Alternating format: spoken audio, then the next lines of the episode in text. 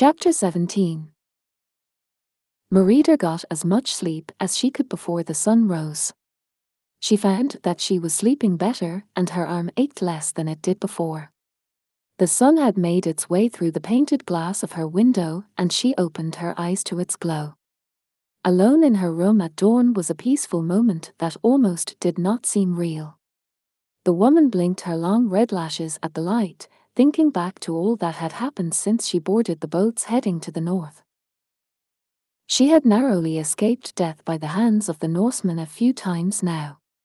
But now she was safe in the confines of the great Castle Macintosh. Was that really the truth? Safety was a false hope, her mind turned to the vision she had of this very castle in ruins. That was the future shown to her by the goddess. All of this around her, all this quiet interrupted by the happy voices of chattering maids was not a reality of the future to come. Unless she could change it. The princess sat up in bed now and wrapping her blankets around herself she moved to the window opening it wide. Merida looked down and shuddered against the fall winds. Snow would fall soon and the raids of their lands would stop, but not till after the cull. The villagers started calling the last very large raid of their lands from the Norsemen the cull. Where the evil from the north gathered all of their strengths and set their ships west towards Scotland for one final decimation before winter. Food stores, animals, young women, and necessities for the winter months to come, all pillaged, all gone. Starvation faced the people who would survive the burning and mass slaughter. That is what Merida's warriors were counting on. All the clans had moved the majority of their best and bravest to the northern lands to the most wealthy of the castles. It was the jewel of the northern sea, Castle Macintosh was now stronger than ever, as well as richer than anyone could fathom. This was their last front, a plan that was doomed. Fate Changer, that is who the goddess addressed Merida as. Yes, she had changed her fate once in the past, but only by the skin of her teeth. This time it was not just her mother and brothers at stake. It was all of those walking below her window that morning. It was all of those at Castles, MacGuffin, Dunbroch, Dingwall, and all the villages in between. It was the lives of Eve Small Stable Hand and the children from the sick halls in Castle MacGuffin, Frazier, and Aisling. What would happen to them if the Scotsman would fall?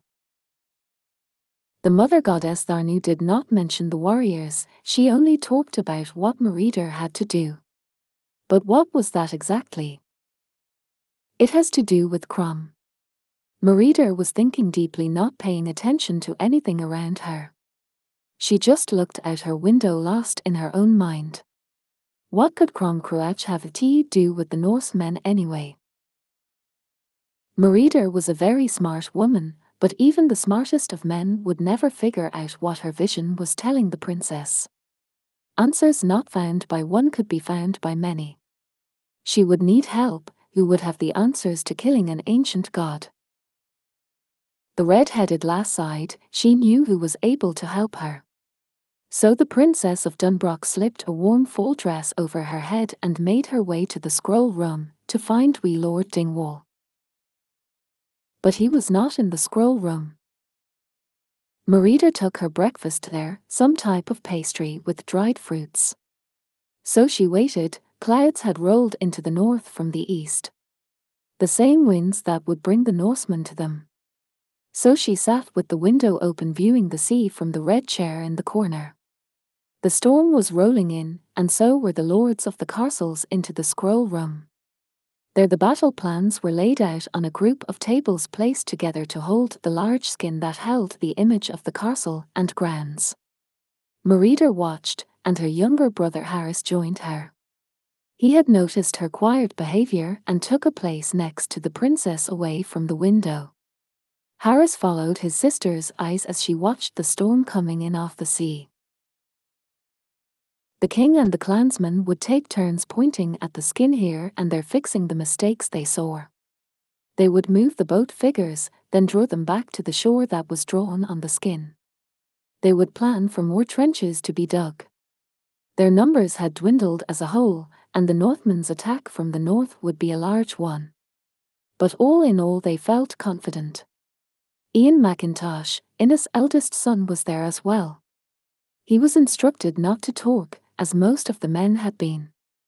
So he stood watching the princess from the other side of the room over the battle table, pretending to take in all the lords were saying. He was really thinking about all the presents he had brought to her room. She was wearing one of the dresses he had asked the seamstresses to make. Ian was feeling guilty for the incident in the princess's room. If she had come to her room and seen him and the woman, her name escaped him, in the state he was in.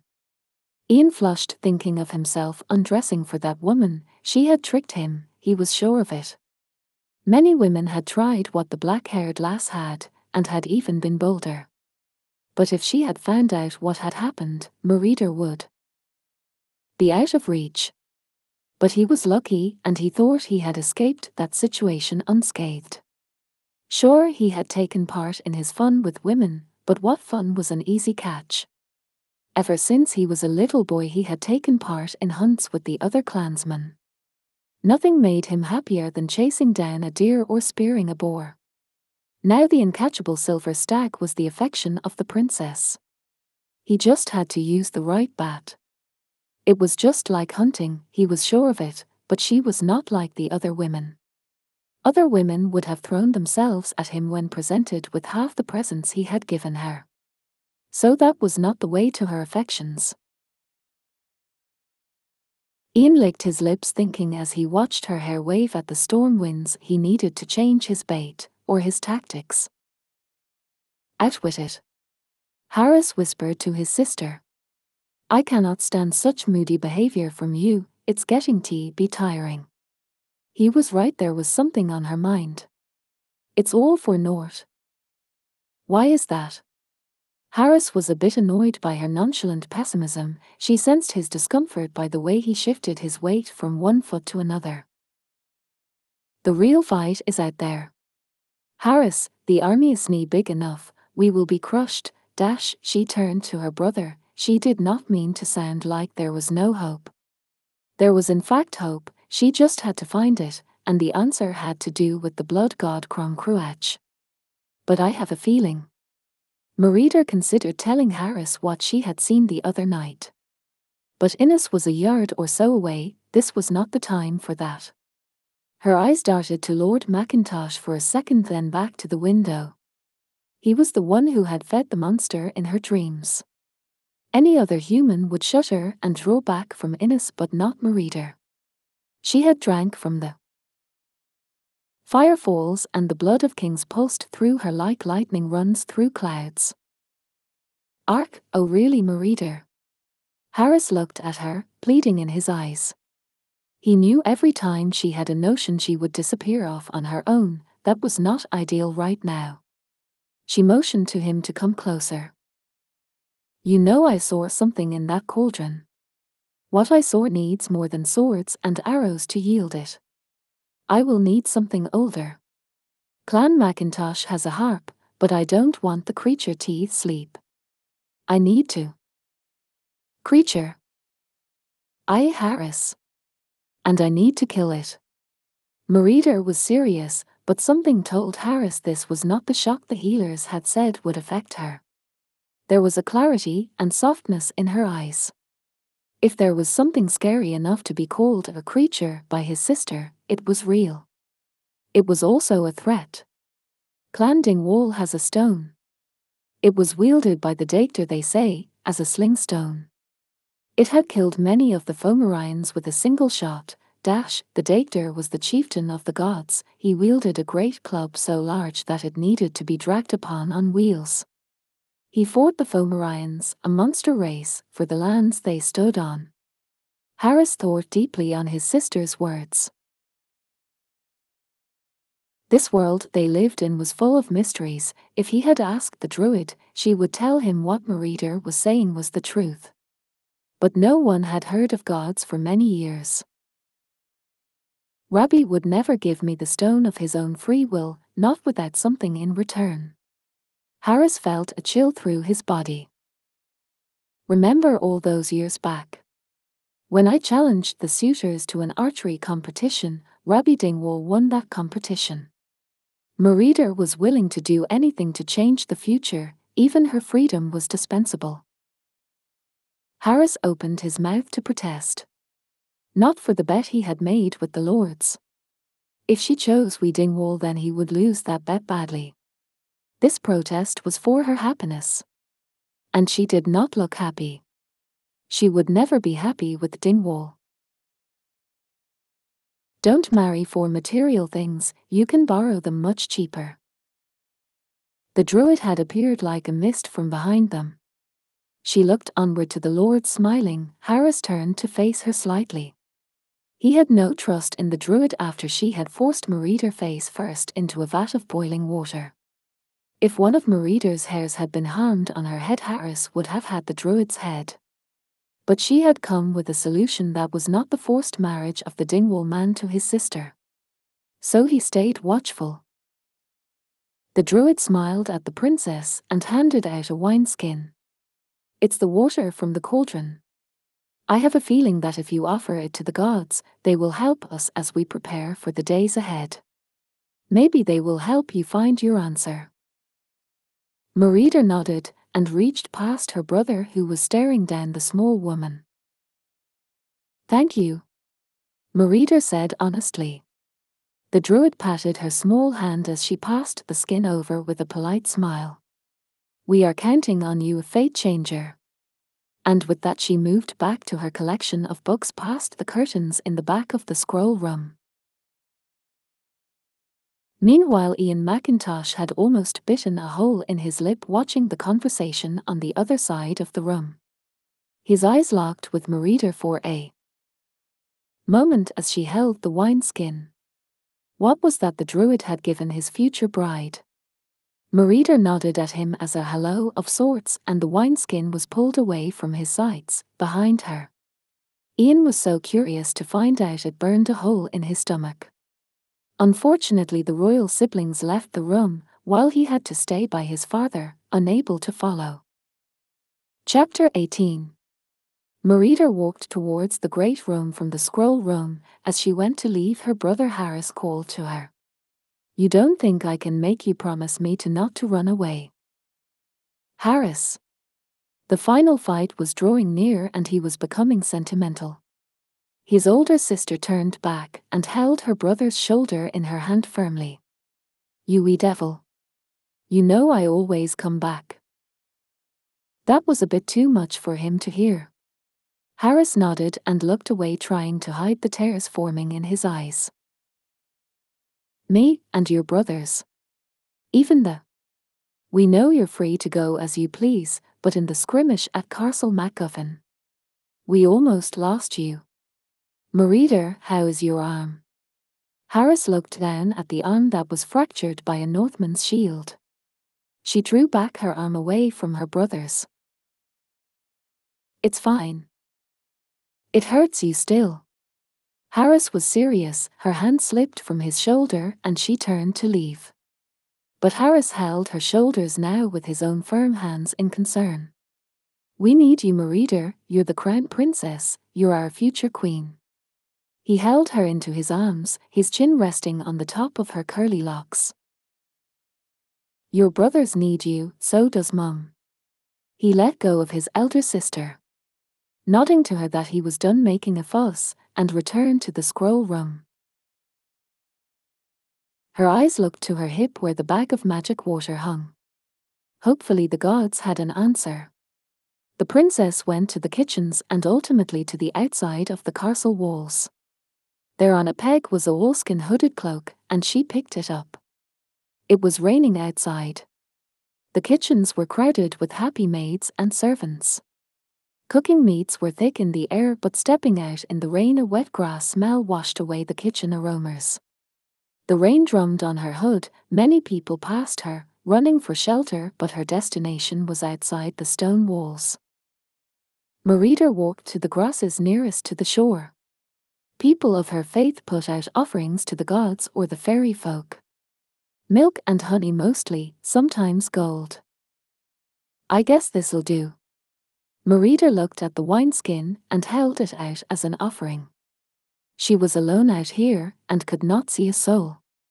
Um, excuse me. She was addressing anything that would hear her. This was her first time she had made an offering, not being a very strong believer in the gods. But she had never had to kill a monster before. Mor'du was a magic bear, but she never faced him one on one and won. Crom ate bears like Mor'du for a midnight snack. Maybe a bit of blessing from the gods was not a bad idea, she was already soaked anyhow might as well get on with it. Suddenly she found the words she was looking for. I have never done this before. But we as a people have never faced such a great evil. I'm not asking you to make me stronger or make me brave. That is something that I can do by myself. What I ask is for time to change our fates and for knowledge to help me to find the answers. She poured out the water. But nothing happened, though she did not expect sparks and rainbows. Merida sighed she was wet and getting colder now. I will not fail you, or any of them. She pointed behind her at the castle. I promised myself, many of the dead, and the living. Crom Docinia scare me any more. Somehow the princess felt better, and she made her slow walk back to the castle and to a hot bath. But there was a bit of the mother goddess in that water for unseen in the rain, things began to grow in the cold soil that never existed on the island before. They grew unnaturally quick as plants go, but so slowly that no one noticed them. The gods had been listening. That night was a celebration in honor of all the clans coming together for Samhain. There were thousands of things Merida would rather do than go to some damn dance. She would never repeat it to anyone, but the dance was a nice surprise, and even she could agree it was a welcome change of mood. They should still be on high alert, that was the reason Merida would keep her bow and arrows neatly hidden behind her chair in the great hall. Harris had made it a point to his sister that she should look her best, and sent a maid who was rather burly to see to that matter. Her brother knew well enough she would escape from the perils of being a young beautiful woman if he did not have backup. So at about noon the middle-aged maid that could substitute in for a caber tosser knocked on Merida's door. The princess had no escape, her hair was washed then dried, as she was forced into a corset. Then Merida suffered through the silk dress that was shoved over her head as she had her hands scrubbed to a healthy pink. Merida had argued her way out of a head covering, but a circlet of mother of pearl and silver still rested above. Her brow. Her stomach began to churn. She hated the thought of men and women looking at her dressed this way. The people of the court were much more versed in matters of grace and beauty, looking into the polished bronze mirror held in front of her Merida did not see how she could be one of them. It disappointed her, she was not the graceful lady her mother was. Merida let out a long shaky breath as a man would before entering battle. This was going to be an interesting night. The hall of Mackintosh was a large one, not so much in height as Castle Dingwall was, but in length. It was a long room, not a circular one, and was lined with benches with tables in front of them. Banners and tapestries were hung up, and torches brought forward. The castle was a wealthy one and attracted lots of trade. So there would be food for the royal families from France and spices from Spain. Innes Mackintosh wanted to impress the lords and the king. From the looks of it, he was succeeding. The kitchens pumped out a fog of delicious smells, and food and ale began to circulate. Especially the mead made with the very famous apples the clan was known for growing. Innes was waiting in the great hall in a chair upon the stage where all the lords and royalty sat. He smiled as he sipped a dark brew from a horn and watched Ross Dingwall without his son march up the steps. Innes Mackintosh let out a snicker as Ross ordered an extra cushion on his chair so he could sit at the same head height as the other lords. Grant MacGuffin was next, he was as tall as an oak but so quiet that he sometimes went unnoticed. He was next to come down the hall, and he was dressed as the other lords were. Grant wore his best studded leather breastplate, engraved with knotwork from the south where he lived. His hair was freshly combed and pulled back to a fantastic braid, his beard even looked shiny and well kept. Grant had on a great badger sporran with silver and semi-precious gems. He dressed every bit a lord but a part of him carried away from Innes and Rosstair.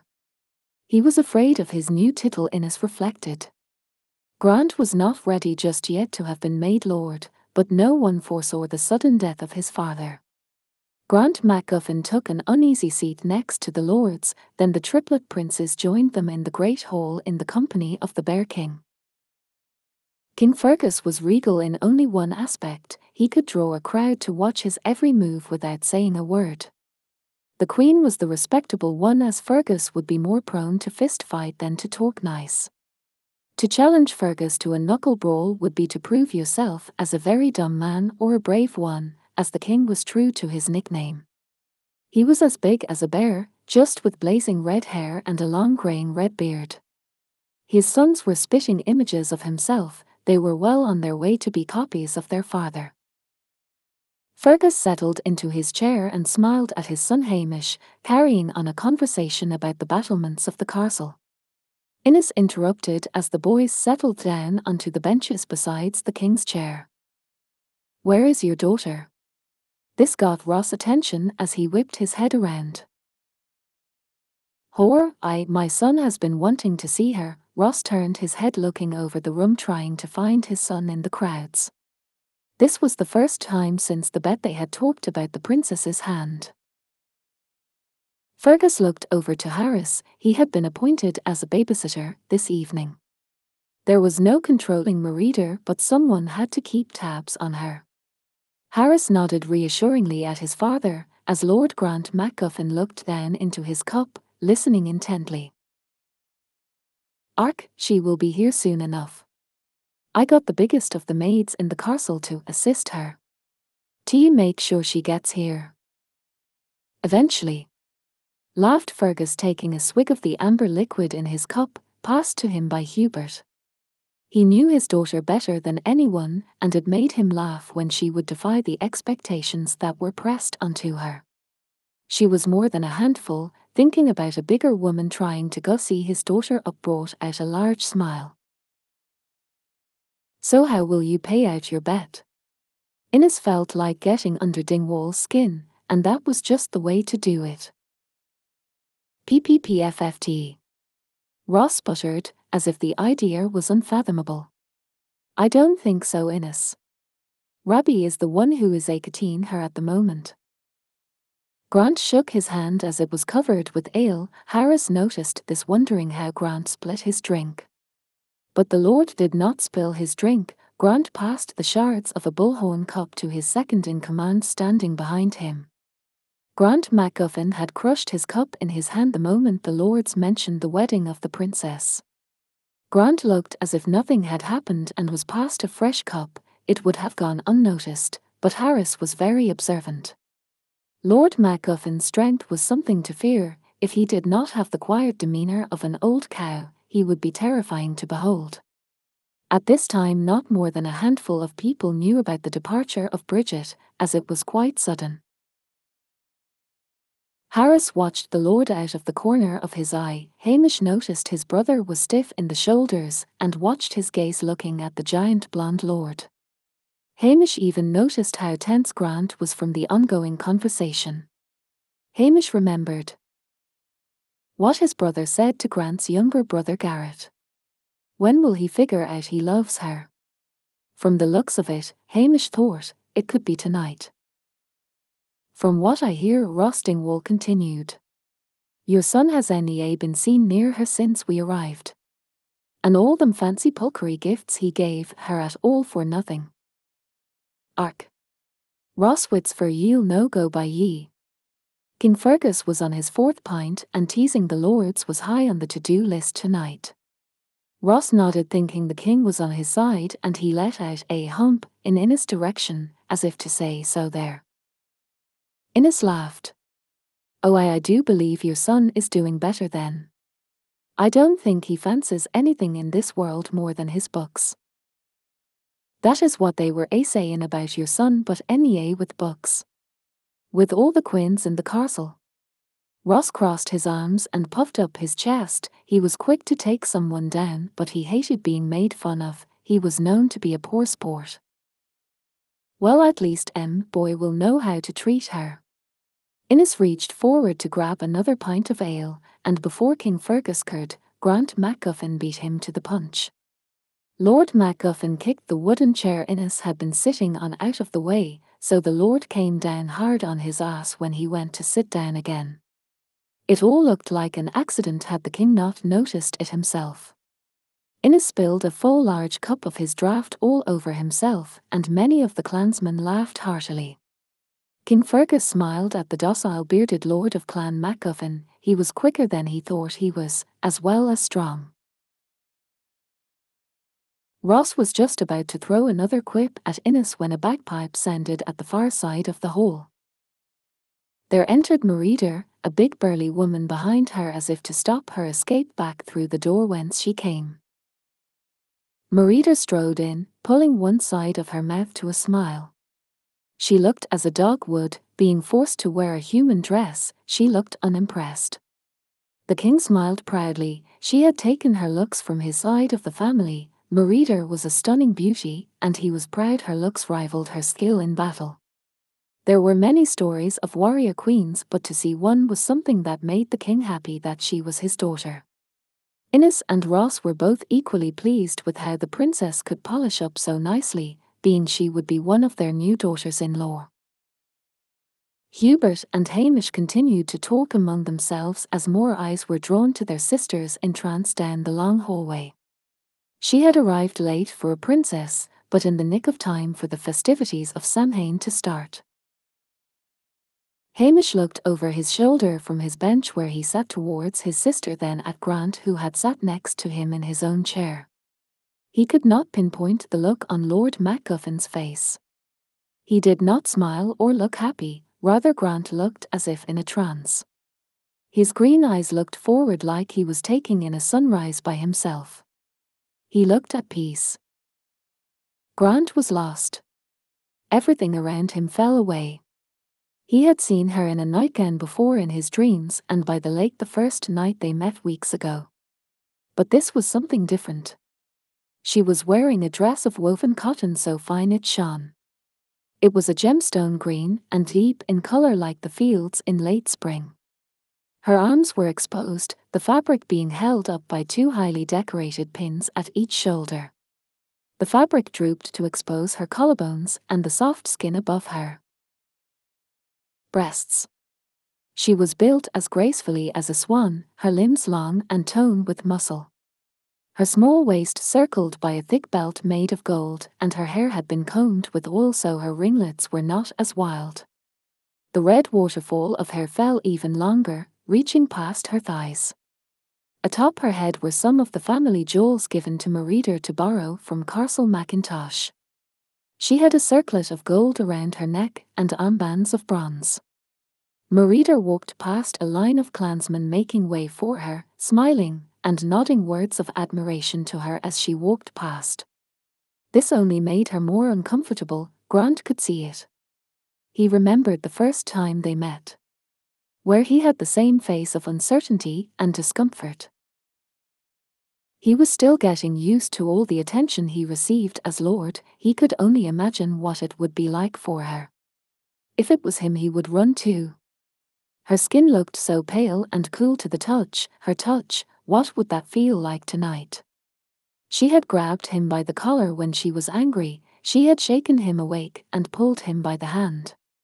But he had never been touched by her in a gentle manner. When they had shared a kiss, he had held a lock of her hair, but that was all his own doing. He grew a bit sad as he felt the heartbreak in his chest.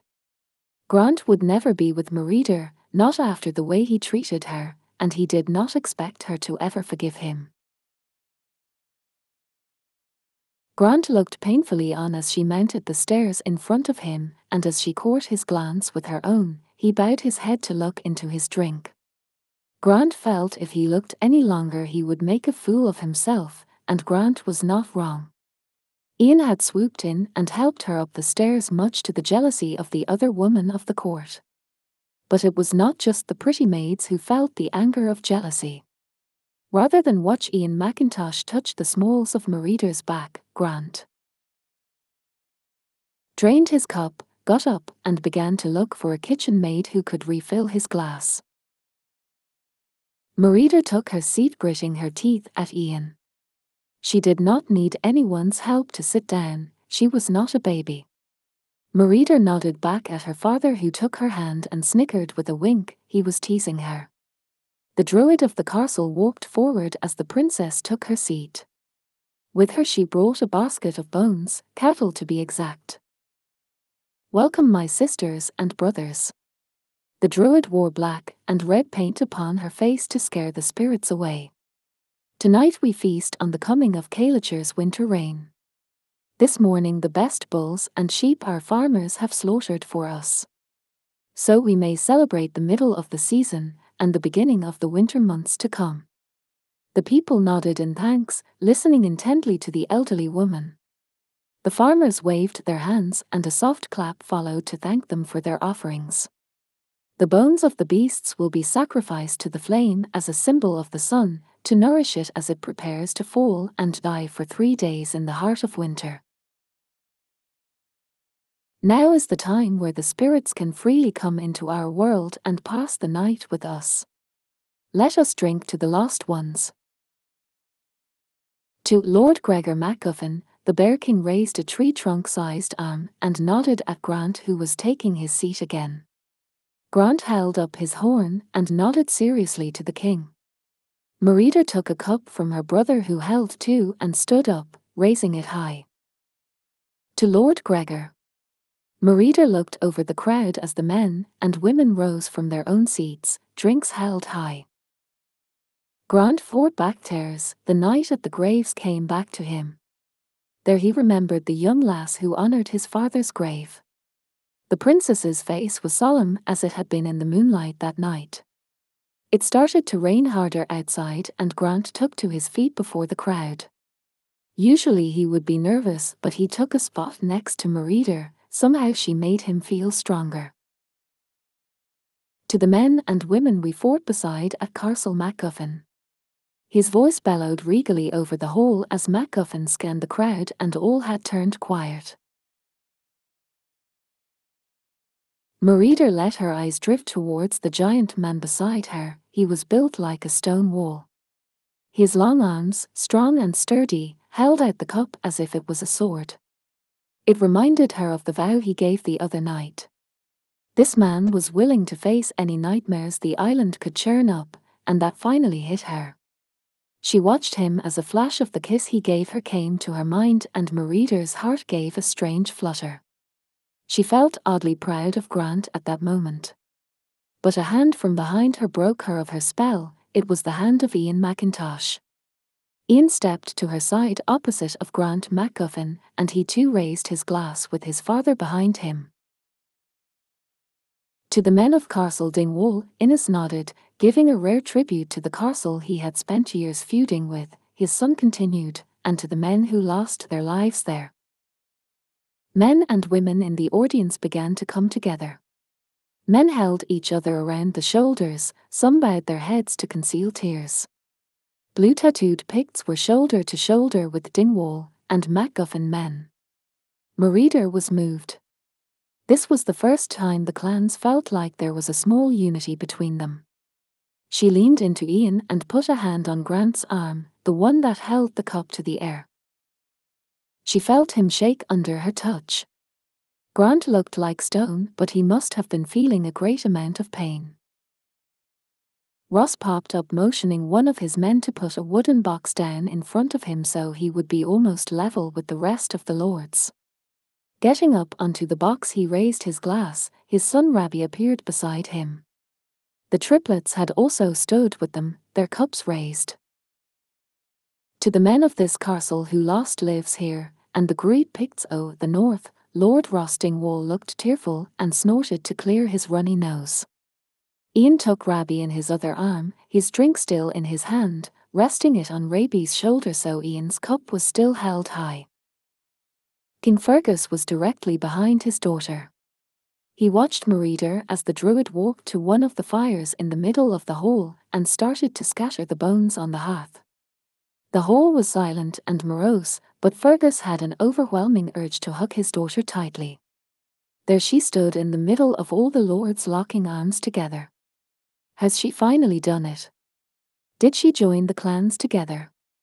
At this moment it looked just like that had in fact become a reality. Maybe they would win this war. If they did, his daughter played a large role in it. If she had not come on the ship the hope of joining the clans as she had done would be a small one. Yes he kept the bet from her, and the bet of her hand in marriage was a nasty thing to keep from his beloved firstborn. But Harris was right, it was for the good of all of the kingdom. Fergus smiled softly as he watched his daughter do something curious. She turned her head not to the right towards the most handsome clansman in the northern lands, but to the left. To Lord Grant MacGuffin she rested her eyes, and in them and on her lips was not a smile, but the look of deep compassion. The druid then spoke. My children and kin, my brothers and sisters, this night the time for sorrow has passed, the warriors that left us will travel to Tír na nÓg, but tonight they are with us. So let us drink. She placed her empty basket on the floor and picked up a healthy sized glass of ale. For the dead wish to be with us once more, not in sorrow, but in joy. The crowd erupted, and the Druid's last words were almost drowned. Tonight we celebrate their lives for them and with them.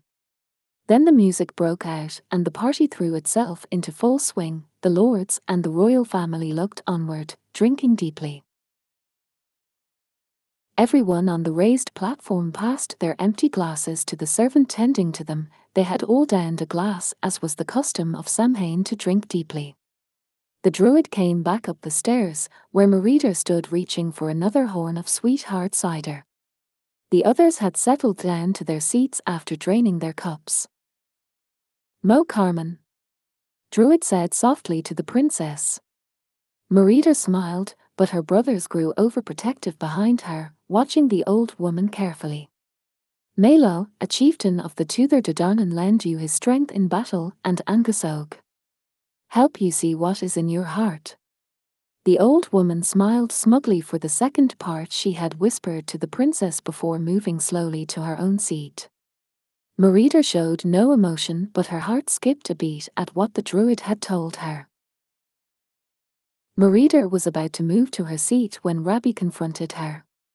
May I have your first dance? Rabbie had combed his hair somewhat, but it stuck up in a permanent cowlick lofting his hair up a bit towards the back. His pale eyes shone. Handsomely, he had done his best to look neat and together tonight. Merida looked over Rabbie's shoulder, she was not a dancer and looked at her father in slight peril.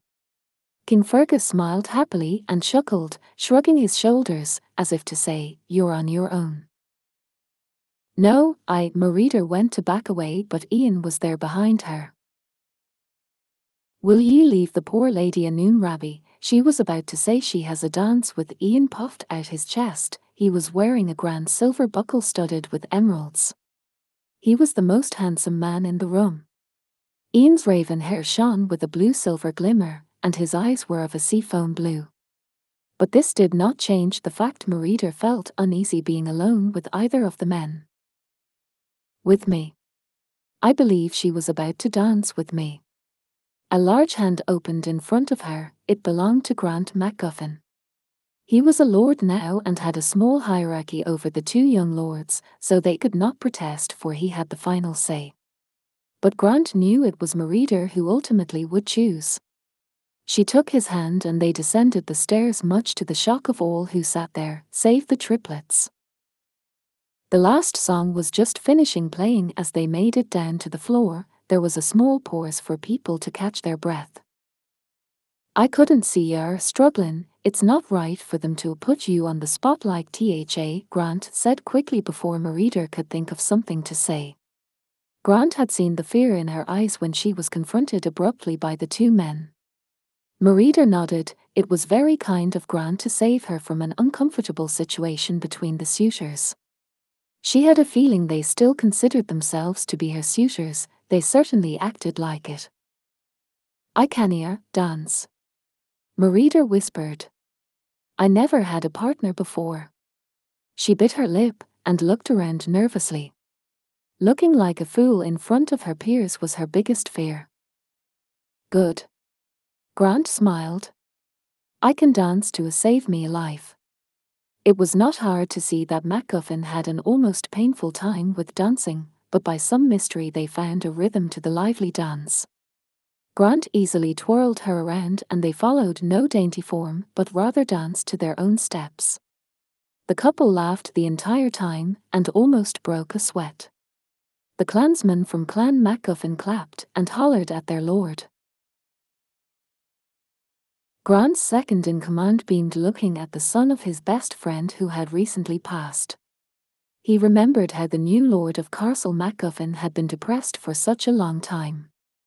Before Gregor lost his life in battle Grant was shy and mousy. Looking at him now, you could never tell that Grant dancing on the floor today was the same Grant hiding behind his father's back years ago. The druid had said that night the recently dead were with them all. Lord Gregor MacGuffin's best friend had tears in his eyes. He wished Gregor could see his own son now. Grant looked so happy. Merida could not remember a time where she had laughed so hard. Grant stepped on her feet and apologized profusely. His unsteady movements and often mistakes made him look like a bear trying to waltz. Merida could not contain her laughter. Isn't you MacGuffin? She said between giggles. Merida was laughing so hard she was almost crying. Do you look so silly? She was stumbling along too with the music, but they were getting rapidly better, yet her laughter continued. Ark, I but not as silly as you look between Rabbie and Ian. Merida laughed harder thinking about how terrified she must have looked. She could face monsters and the Norsemen, but she feared being fought over by the two young lords. Grant was right, the thought was a funny one. When I was first made Lord, I tripped during the ceremony, and I stepped so hard on Bridget's foot she was sore for a week. They looked at each other in a moment of seriousness, as Merida could not tell if Grant said this in confidentiality. But as she looked up at Grant, his serious face cracked into a chuckle and she started to giggle. Soon they were in another bout of laughter. Thinking that the two had hardly noticed the song had stopped, Ian was behind Merida again. The music had stopped to a pause and she realized she held Lord MacGuffin's hand a bit too long and took it away quickly. Merida looked around and passed Ian at the frowning faces of the Lords Dingwall and Mackintosh. Had she acted in a way that may make the Lords sift apart? The clansmen around her had their eyes following her every move, she felt suddenly claustrophobic. Merida, my princess, I request your hand. Merida's stomach dropped. The wording he used was a poor choice. For the next dance. Merida forced herself to nod, Ian beamed at her. If she was going to dance with one of the lords she would have to dance with others, it only was fair, no matter how it made her. She held out her hand for Ian to hold, but she quickly took it away. Ian looked at her in confusion, but she was not looking at him, she was looking behind him. Over his shoulder was a frowning King Fergus Dunbroch. A man was talking into his ear frantically, and the triplets also listened in, showing concern. Merida picked up her dress and hurried through the crowd ascending the stairs to the king. Merida made it just in time to hear the tail end of the conversation. We would have found him if he didn't call out. Call out for what? Hubert hissed. Whatever they had been talking about, they were shaken about it. Merida drew closer, and her father held out his hand so she may hold it. His grip on her was a strong one, she knew what had happened before they told her. It was time.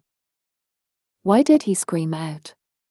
Hamish repeated what his brother had said, the man they were talking to was soaked from the storm outside. H was covered in these, the warrior held out a blue-purple flower on a thorny plant, even holding it had made the man's hand bleed. Merida took her hand away from her dad's grip and went to touch the flower, it bit at her touch and a bead of blood grew from her finger. No one had ever seen this type of flower anywhere near their lands. He screamed, and we found a whole group of them heading towards the castle. We caught them just in time. Killed a lot of them. My king, their ships are on the horizon. We could hardly spot them dipping and bobbing in the waves, the storm concealed them. King Fergus looked at his sons and finally at Merida, then nodded for the warrior to be dismissed. Start getting the men to the battlements. Fergus Dunbroch looked over to the lords that sat next to him, they were talking to their own men, they had been informed already. Grant made his way up the steps to the group. An announcement had to be made, the Norsemen had come. Fergus Dunbroch got up from his chair using his arms to help him up on his prosthetic wooden leg. He could see the bagpiper across the room and signalled him to stop the music. The hall was still full of mumming people. Tonight we celebrate the Forlan, dash, the king started to talk, and the mummering of the crowds fell away. All looked onward even they had sensed something of importance had happened. That they celebrate with us tonight. I can I can feel them here with us. Your father, he held Grant's shoulder, and he stood at the side of the king. Gregor is here, with us. Lord MacGuffin had died fighting the Norsemen, no better a cause to have given your life for. That is why we are all here, to protect our families, our friends. We just gotten word they are approaching, the Norsemen are here. Dash. Grant raised his voice, he sensed the king feeling a bit disheartened by the thought of battle that night, it had come too soon. No better time to have come. Grant made his hand into a fist as the crowds had started to uneasily talk among themselves. But a speech from Grant MacGuffin was unheard of as he was typically quiet. This strange sight made them silence down, ears tuned to hear every word from the new lord. They took enough. They took our homes when they burned them and made us feel unsafe. They took our families, our wee lasses, never to see them again. They took M, the, your Lord MacGuffin. Clansmen from Clan MacGuffin nodded, those wearing them took their hats off their head and looked down upon their feet.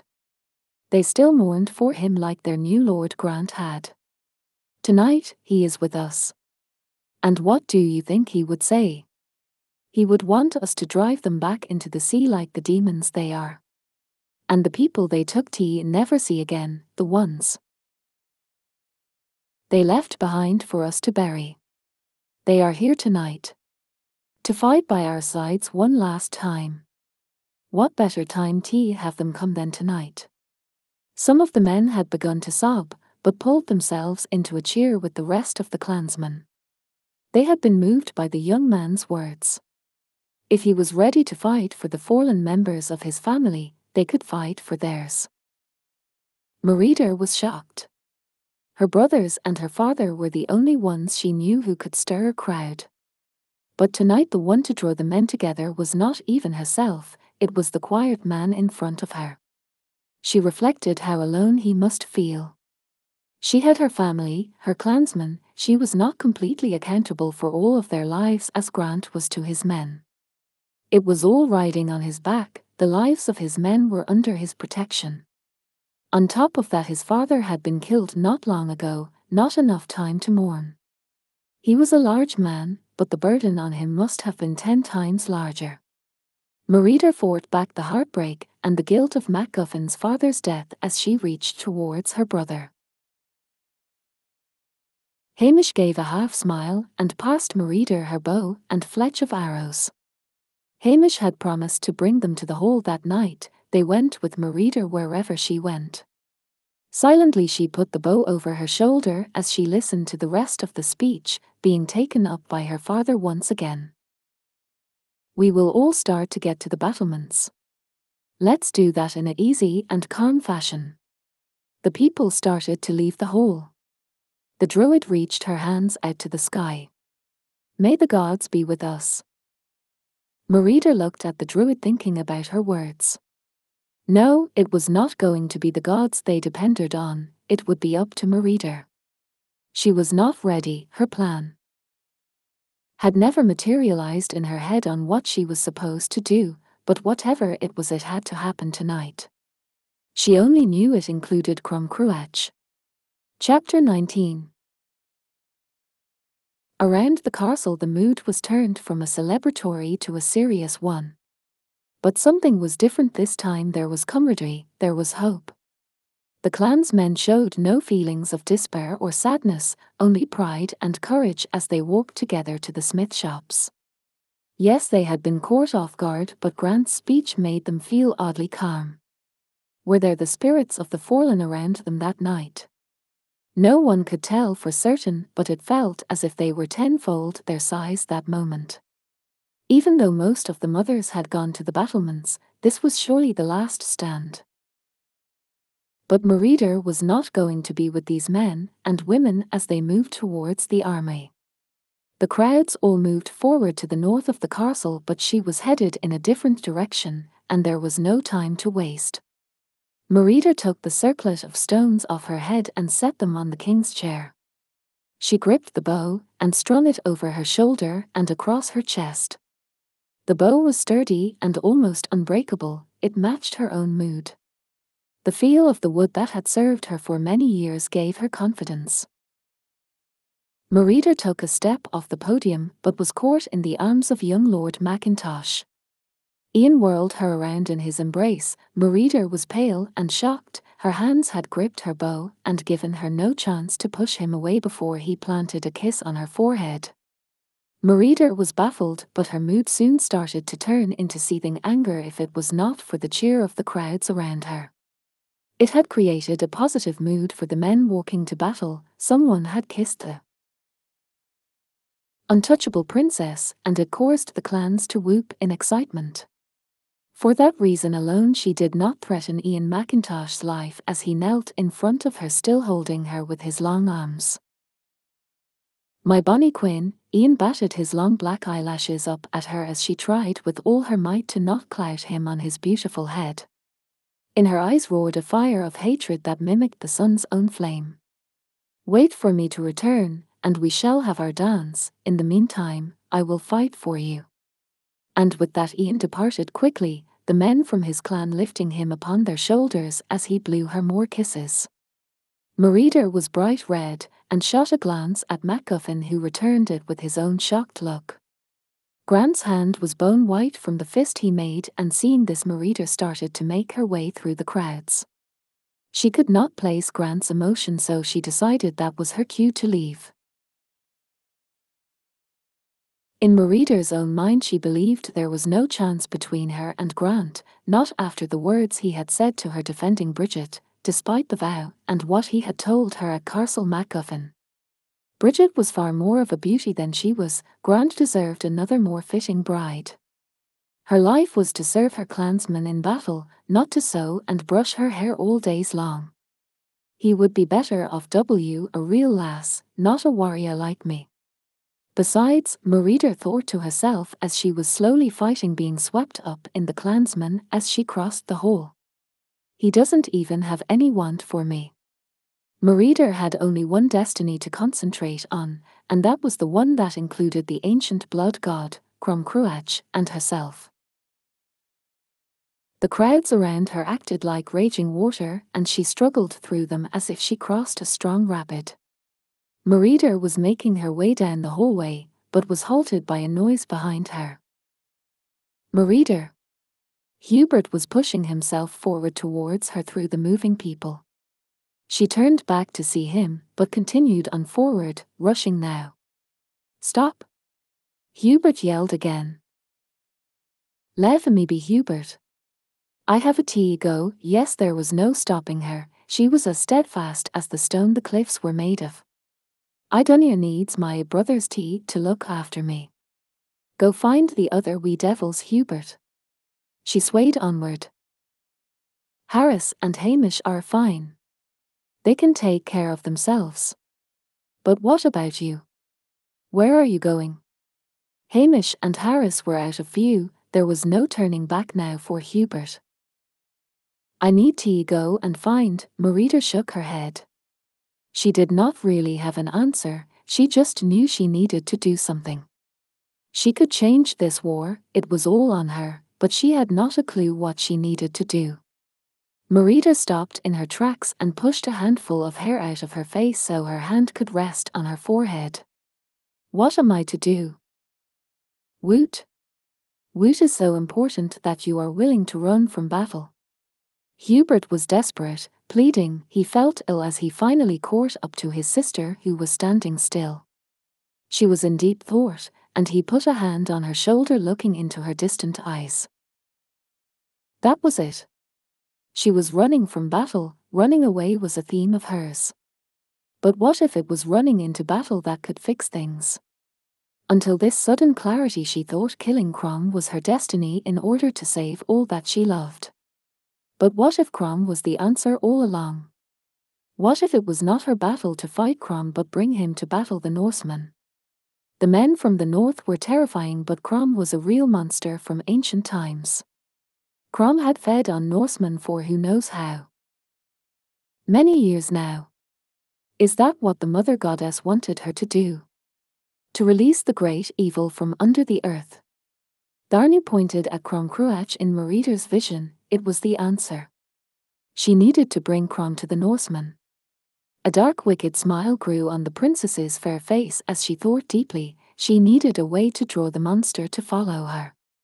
It was all or nothing. Merida Woot is wrong. Hubert could feel his stomach turn, his sister was a stone stuck in time, yet she had such a dark look in the blue emeralds that were set in her fair face. Merida had the same stillness in her eyes the druid had, a look of deep dark hidden secrets, and it gave him the shivers. Then tears beaded in his sister's eyes, and she turned to her younger brother, snapping out of her sleep, a smile upon her lips. Hubert, you damn devil. You did it. You figured it out. Where are the bodies? Merida smiled up at him, genuinely thankful that her plan was now clear. Hubert drew back, wrenching his hand from his sister's. Have you gone mad? He was pale and clammy from her dark mood. His sister asked for the bodies of dead men. Merida grabbed her brother's hands again. The dead Norsemen, where are they? Merida, you're frigging me. Hubert's face was drained of colour, but he was here to help. He already committed himself no matter what he had to face, even his sister's madness. Merida always could figure things out, and Hubert secretly knew she was where Harris drew his wit from, though he would never say that out loud to his eldest brother. Maybe she is on tea something. There, a few yards behind Hubert, was Lord MacGuffin. He still stood on the podium watching the brother and sister talking to each other. The other lords had disbanded and disappeared into the crowds a while ago. Yet, there MacGuffin stood, his second in command was hissing in his ear, trying to urge the Lord to move, to join the clans to battle.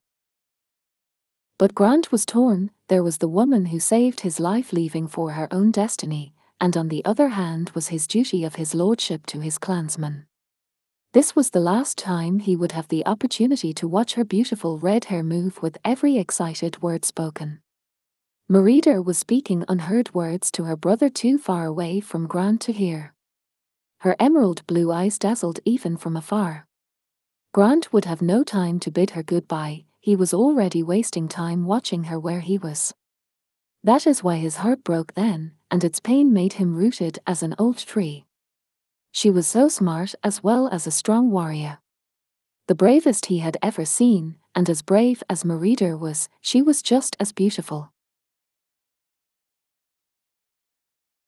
Grant fought tears as he felt jealousy for Ian's kiss. Ian was the braver man to have been so bold to Merida. Grant felt despair, never got the chance to tell Merida he loved her still, and he realized his feelings too late. Yes, he told her how he felt at Castle MacGuffin, but that was quickly washed away by his bumbling idiotic behavior of standing by his untrustworthy ex-fiancée. Merida, 30 yards away, talked excitedly to her brother, both of his hands in her own. Her hands, Lord MacGuffin remembered what they felt like as they danced. Grant was unmoved, bewitched by his own memories unfolding in his head. Though Grant could not hear what the siblings were saying, he did not need to. She was leaving, and he knew where she was going. The pain of heartbreak rattled through him, it was moments ago his wishes came true, and he was held by the princess as they both laughed the night away in the music. But that seemed to be a different world, as if it happened hundreds of years ago. The Norsemen were here and he would need to lead his men, something Merida was not going to be present for.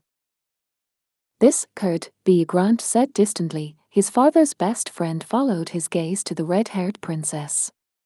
Grant's second in command stopped hissing and urging at Grant MacGuffin, coming to the sad realization of his lord's unacquitted love for the strong princess of Dunbroch, he was silenced. A large hand rested on Grant's shoulder, Mackintosh and Dingwall were leading the charge on the sea by boat, they had a few moments. A few moments later Grant, his godchild, would reflect on his whole life if she was lost tonight.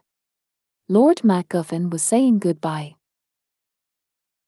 I'm going, you know I am, do you have any idea where they keep the bodies? Merida was dead serious. Hubert nodded. There was no use, he would rather help his sister than hinder her. His elder brothers had already proven themselves. Harris was the crowned prince, Hamish was the skilled warrior, what was he?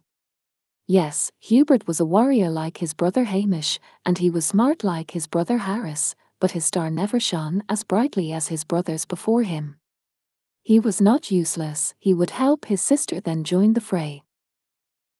I, I will show yer. They would bring them to the sheds. Hubert took her hand in his own tightly and shouldered the crowd ahead of them in a hurry. How do you? The smell of human flesh rotting. It's something hard to forget. I found it a while ago, remembering what you said about no graves that one day. Well, I found where they keep em. It's the sheds behind the pig stalls, a good place to hid em. Most would think it's just to smell o other pigs, come on. They were moving at a faster pace now that the taller sibling was leading through the crowd. Something inside of Merida made her turn her head behind her. There, shrinking, bobbing in and out of her view, a man gazing at her was being lost in the waves of the crowds. That man was MacGuffin. He stood on the podium, his heart breaking in his eyes. She knew he wanted to be with her, but he was a lord and his clan needed him. There was no chance Grant would be following her this night, this may be the last time they would look at each other again. Grant knew that too, he lifted his giant paw of a hand, Merida felt her heart squeeze in her chest. She raised her own hand to the Lord of Castle MacGuffin, maybe it was to thank him, or to say goodbye, whatever reason, it pained her more than the broken arm had. Grant nodded and smiled, then turned and hurried to the head of the moving wave of people. The ships were being launched in the storm, they would face the invaders on the land and meet them on the ocean waves. Hamish and Harris would flank their father in battle, they would be fighting the Norsemen on the land. Even in the rain, the smell was noticeable as they approached the pig pens. Two men from Clan Mackintosh dragged a dead Norseman each to the shed as Merida and Hubert hid themselves behind a stone wall of the sheep barn. They went unnoticed, hidden in the blinding rain by the men dragging the fresh bodies. The men quickly went into the sheds and then left just as fast returning to battle. Merida grabbed at her brother as he went to approach the sheds as the Mackintosh men departed. Digging her heels in the slick grass under her feet, she grabbed his hand, stopping him. She yelled at Hubert, her dress had clung to her heavily, being fully saturated with rain. But Merida's voice was drowned out by the hard downpour. What? Hubert turned to his sister. Hubert. Get my horse. She took her bow off her shoulder and looked for the knife that was in her fletch of arrows. Hubert held up his arms in confusion. What horse was she talking about? What does it even look like? Hubert was not much of an early riser and Merida was already back from her morning ride by the time he decided to get out of bed. He had never seen the animal before. Ask a boy named Eves. Merida turned her brother into the direction of the stables, giving him a hard push. The stable boy, Squire, would still be in the castle's stables arming the cavalry, he would still be there. Go run. He's in the stables. Hubert stretched his long deer legs and bolted with notable speed over the grass. Merida took off her underskirts and cut the top lacing off her corset. She gave a stretch the lacing undid itself inside her fine dress and she was able to breath. Much better. The princess tossed back the mop of hair hiding her face, somehow in the cold rain she was warm and unfeeling, a twinkle in her eyes shone. She notched an arrow and ran the rest of the way to the shed. The door was unlatched and she kicked it open her hands on a fully drawn bowstring ready to fire. But the shed was empty, save for the smell of death. She released slowly on the string holding the arrow and held both arrow and bow in one hand, her attention to where the smell came from. She turned many blankets over, looked under piles of hay, knocked on the walls to see if they were hollow, but no luck. She was frustrated and let out an angry yell, throwing a stool clear across the room. She had little time to waste, and every moment she heard the war drums sounding through the hills, somewhere out there. Men were dying. The stool landed with a curious thud. The floor was hollow. Merida threw herself at the floorboards and swept away at the hay and blankets frantically with her hands. There she found a handle, and as she pulled on it with all her strength, it gave way just as the door to the shed opened. It was pitch black outside, though it was approaching daylight somewhere past the clouds. Merida was not one to be caught off guard. She tossed the hatch door at the person who opened the door, and in those seconds where the trapdoor lid was airbound, she had fletched and drawn her bow. But it was not a Norseman, it was her brother, and he threw himself to the wall to avoid the oncoming door that broke in half as it collided with the stone wall beside him. Boarhead Bampot. You almost killed me. Hubert seethed, the little Squire Eves peered in uneasily at Merida, small fingers pinching his nose at the smell that came from within the room. Hubert. Did why bring? She smiled at her brother, but he cut her off. I. I did just that. Brought the tallywasher oh the horse you asked for. Woot is necks. Hubert was obviously shaken and was now in a foul mood, but smacking his hand to his face to cover his nose, he stomped in towards the hole in the floor. What kind of hell beast de is there? Hubert looked down the hole. Now what? Merida's brother looked up at her. We need to bring those men W, us attach them TTH horse. Merida grabbed some rope, and her bow was across her chest again. Hubert looked like he was going to throw up from the smell, but brave little Eves ran inside the shed and found a trace and a yoke that he quickly tacked up her horse with. Eves was using the stool she had thrown to get the yoke over the horse's head. Hubert took a man who was quite a bit rotten under the shoulders and lifted him as much as he could. There were only four dead men left under the floorboards. Two rotten and two fresh. Not knowing what the creature liked, they took one of each.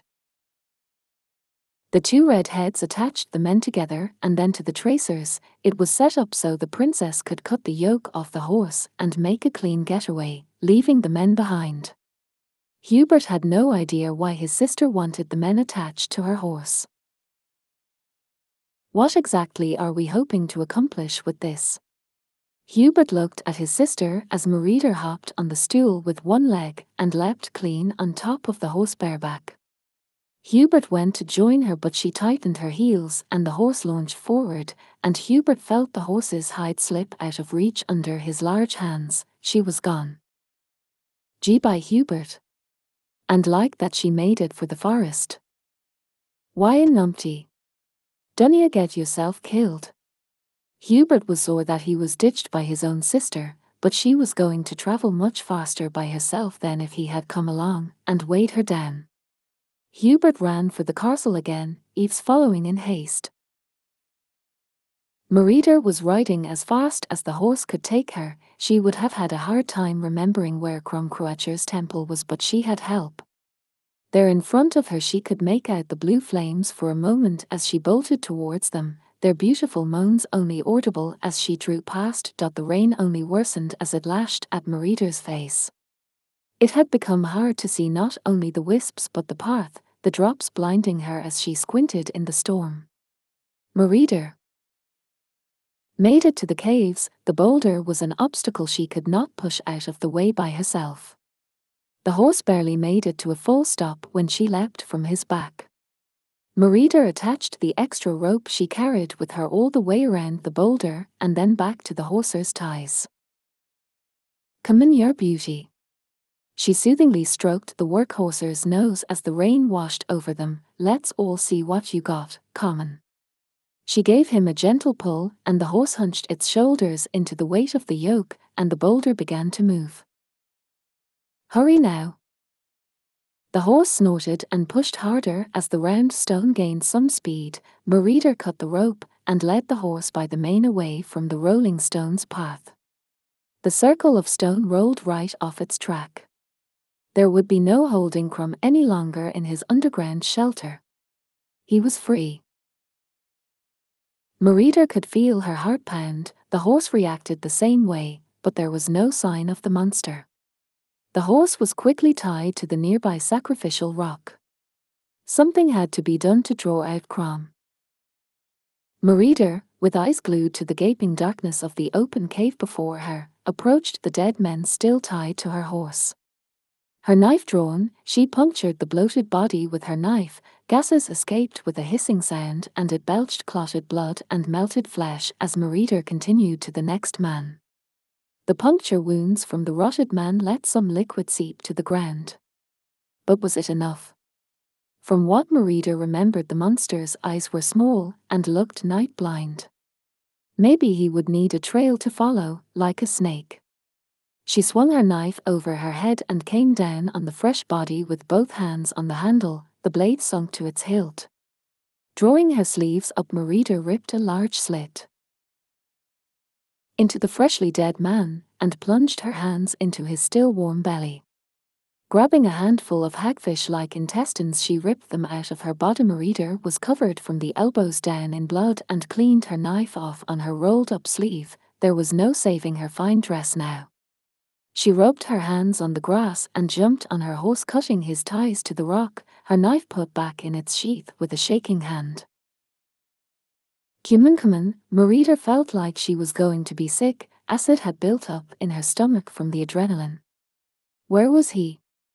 The seconds felt like hours while she was waiting for something to happen. The horse whinnied under her from the smell of blood, pacing his feet, and Merida stroked his neck, shushing him to be calm. Merida petted the horse calmly as her eyes were fixed on the cave's opening. Eyes, many, many, Black unblinking eyes looked at her, and Merida looked back. Run. Chapter 20 MacGuffin watched as the ships came in. There were at the very least ten visible boats on the raging seas, the trenches turned to mud, the grass was a slimy dark green, almost black in the shadows of the storm. There was no more sun, it hid itself behind the clouds, and the rain came down on a slant. Mackintosh and Dingwall boats had shoved off and met some of the raiders on the sea. The clansmen were the very best sailors, being small, strong, and wiry, unlike the men of Clan MacGuffin. There they stood, shields ready, walking calmly forward in neat rows to battle. Lord Grant MacGuffin watched the men in front of him wage war on the sandy shore below the castle Macintosh. Grant's second in command, his father's best man, nodded at Grant. Giving a nod back, Grant raised a large fist to motion to his men to halt. By his last head count, they had over 50 men in his clan. The boats ahead of them would hold that much for each boat. They were grossly outnumbered, but the men stood stoic. Grant was the last defence when he saw Clan MacIntosh give the signal, three flaming arrows shot straight up in the air, then they would advance. Behind the band of men stood another legion, this one being the king's own men. The red haired brigade was 200 strong, but it was the honour of being a lord that made his own clansmen shield the larger group of men. The men wagging war tonight were soaked to the bone. If Merida had been there, she would have remarked on how Grant looked. For he was the same man then as he had been months ago when they first met at his home. He was dead to the screams and the drums, looking forward with scary calm. MacGuffin held his long sword in one monstrous hand and the other held up a wood and bronze shield. He had seen many battles, some as young as when he was merely fourteen. His men had confidence in their young lord, for he reminded them of his father in almost every aspect. He even fit into his father's armour. The men around him vibrated, they wanted more than life itself to fight on the shore, they beat their shields in tune to the war drums.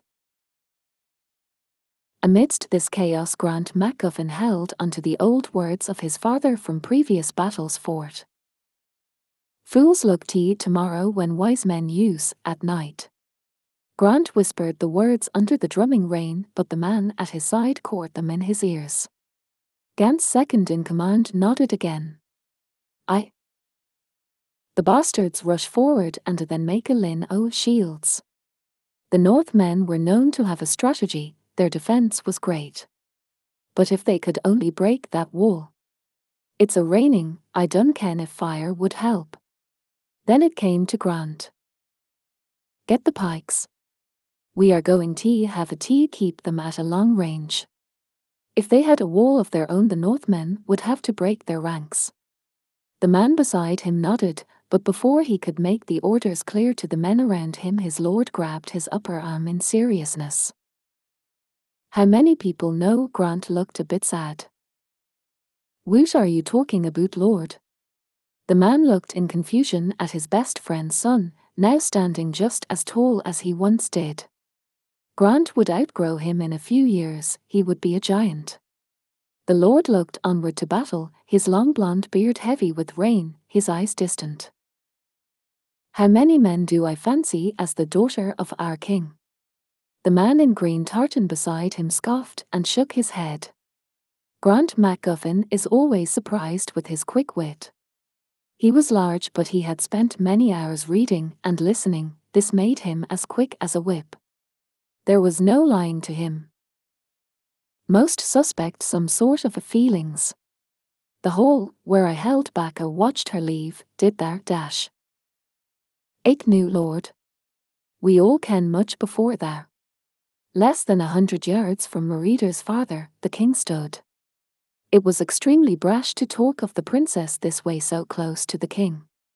But by the looks of it, if anyone was going to be able to fight the Bear King one on one, the person with the highest chance of surviving would be the son of the Gold Mountain. Grant MacGuffin. Then it will nie surprise them when I tell her father I will have another. The rain was cold, but Grant's words chilled the man to the very marrow of his bones. Grant was serious, he had not even stuttered his vow. His father's best friend clasped him by the shoulder and gave it a hard grip and shake. Grant looked over at the man who was smiling with approval and a tear in his eye. Grant had turned into a man, he had no fear and was no longer timid of his desires, the Golden Mountain would be proud. Merida was known for her ability to ride. Some in her clan even feared racing her, but she used her time riding to think, to escape. Even as she dodged the limbs of trees, something felt at peace with her. The faces of her family came to her like the wisps appeared on the trail in front of her. Her brothers and her father had not sent her home. She earned her place as a warrior, for she and her family knew she was always a warrior. But now it was known to all the clans.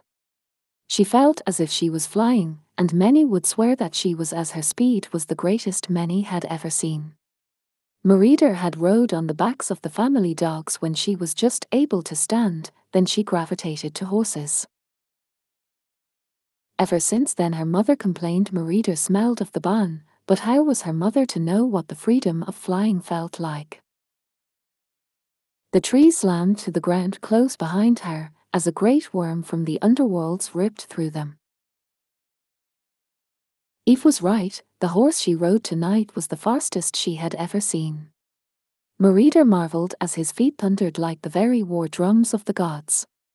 Her body fought its natural reaction to tighten her fear of what fell trees behind her. If she tensed up now, she would fall. She did not dare look back but loosened her reins on her horse. The horse's neck flattened and he ran as a cat would, bounding wildly forward. He reached terrifying speeds as his mane whipped her in the face painfully. The rain was not helping, and her heart nearly broke with anticipation. Any moment he could slip in this stern mud. Merida noted betraying her courage for a moment, thankfully she kept the side effects of fear from her body. Now was not the time for failure. Above her the birds shot from their hiding places and flew past her overhead through the thundering rain. They would risk drowning, being trampled, or being struck out of the sky, then have to face the ancient god behind them. Merida had raced men before, but never had she raced time. Never had she wished to challenge her speed against a god, against fate. Merida would have never believed the stakes would ever be this high, the lives of her clansmen, her family, her brothers and her father. Their fates were resting with her and a once crazed unrideable horse. Deer and foxes streaked out of the foliage to dart ahead of her, some fell behind being too sick or too weak, some slipped in the mud. Merida knew their fate as Crom Cruach did not discriminate what a meal looked like for a mouth that could swallow a small home hole would always be hungry. Crom was usually never satisfied, but after his great fast, he was driven to a madness of hunger for blood. The forest exploded behind her, ancient trees crashed to the floor, the path that was wide enough for two horses riding side by side was not wide enough for Crom. With fury only a giant could conjure, he slithered forward, slamming into old oaks and splintering them with the might of his anger. If Merida was on open ground, she would have been swallowed by the rows and rows of teeth by now, but the forest had bided her enough time to start to make a growing gap between her and her pursuer. The trees that Danu planted herself caused Crom the most grief, as it wounded him as he splintered them. His anger grew as the gap of space between him and his meal of human flesh widened, so multiplied his strength and madness. The sounds of the monster behind her grew farther away, and he wailed in frustration. Merida never gave herself a moment of feeling triumphant. Tragedy becomes those who celebrate early, but the rain lessened its sting those moments, it seemed, and she yelled encouragement down to her horse. Three arrows shot to the clouds, the signal was given. MacGuffin raised his sword and a band of MacGuffin warriors walked forward. Their bard drew a breath and started their own battle song, thunder sounded as they marched towards the docked Norse ships. One was aflame as two others stood unscathed on the sand. Fear struck Grant. There in the mayhem was a man swinging a warhammer. He was Norse and he too had an udal symbol carved into the flesh of his forehead. A berserker. There was more, more than the one. They wore the skins of animals and laughed, howled like wild beings. They had lost their minds long ago. Memories of Grant's first battle fighting beside Merida came back to him. Merida lay at the feet of one of them, her head moments away from being smashed to pieces, by the shield of a berserker, like the ones that stood to meet them on the battlefield. Grant was hyper aware of the stitches he had been given by one of their blades. He raised his arm and roared, his clansmen followed. The Norseman looked up and smiled at the oncoming mass of men. But Grant MacGuffin heard something above the roar of his fifty men and battled ahead of them. He turned to the forest that stood 400 yards from where the Norsemen stood. The trees. Grant put down his sword and looked in shock to the woods. His men followed his gaze.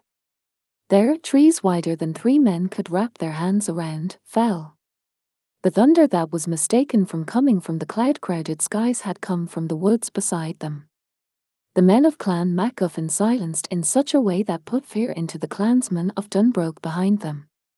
King Fergus pushed through the crowd to join Lord MacGuffin. The Bear King was about to open his mouth when he glanced at what Grant had been transfixed on. His daughter. Emem Meridarar. The Bear King roared over the clash of war. Merida burst from the tree line like a salmon would from a rapid river. She was alive. Grant was the first to cheer, and it heightened the emotions of the men. They clapped and yelled and started as a run towards the battle, but King Fergus held back Grant with his monstrous hand. King Fergus had his eyes on the trees, and he was right to stop the young lord. For behind the woman Grant loved the most was what they all feared in the darkest of nights. It was Crom. Grant only saw a glimpse of him once, but to witness the beast in its entirety made the men too afraid to even shout out. Before they could swing a single sword, the men of the oncoming brigade skidded to a halt as they witnessed a monster slither with great speed towards them. The rider ran into the crowd of warring men, and time broke from its stillness.